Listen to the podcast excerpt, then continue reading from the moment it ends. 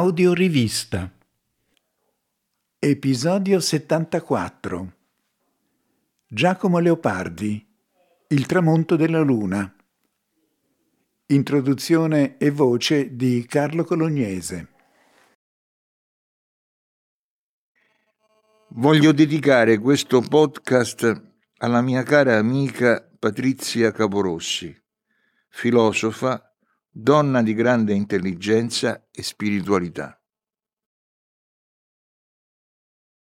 È emozionante sapere che questa poesia, Il tramonto della luna, rappresenta il congedo di un grande poeta dalla vita. È significativo che quel distacco avvenga sotto il segno della luna, quella presenza con cui il poeta ha dialogato tutta la vita.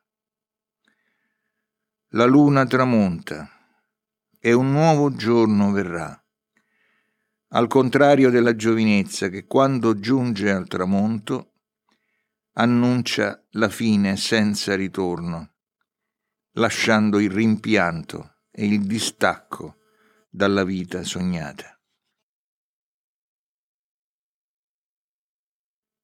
Il tramonto della luna. Poesia di Leopardi.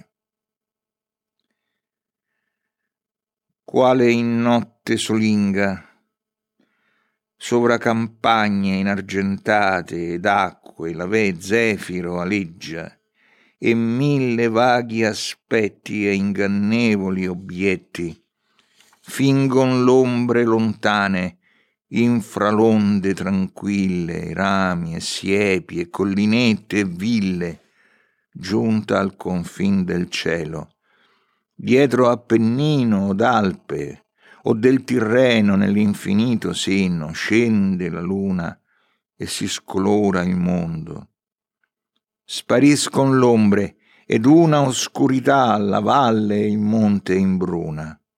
Orba la notte resta e cantando con mesta melodia l'estremo albor della fuggente luce che dianzi gli fu duce saluta il carrettier dalla sua via. Tal si dilegua e tale lascia l'età mortale e la giovinezza. In fuga van l'ombre e le sembianze dei dilettosi inganni e vengon meno le lontane speranze, ove s'appoggia la mortal natura. Abbandonata, oscura resta la vita. In lei porgendo il guardo cerca il confuso viatore invano del cammin lungo che avanzar si sente meta o ragione e vede che a sé l'umana sede esso a lei veramente è fatto estraneo. Troppo felice e lieta nostra misera sorte parve lassù se il giovanile stato ogni ben di mille pene è frutto, durasse tutto della vita il corso. Troppo mite decreto, quel che sentenza ogni animale a morte. Sanco mezza la via, lor non si desse in pria, della terribil sorte assai più dura, di intelletti immortali, degno trovato, estremo di tutti i mali, ritrovar gli eterni, la vecchiezza, ove fosse incolume il desio, la speme estinta, secche le fonti del piacer, le pene, maggiori sempre e non più dato il bene.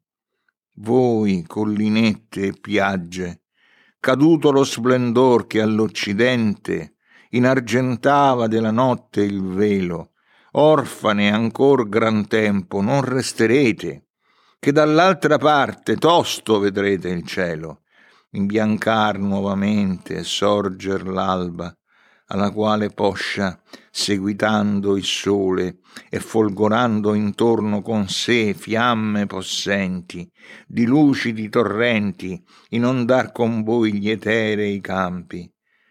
Ma la vita mortal, poiché la bella giovinezza sparì, non si colora d'altra luce giammai, né d'altra aurora. Vedova è insino al fin ed alla notte, che l'altra età di oscura segnor poser gli dei la sepoltura.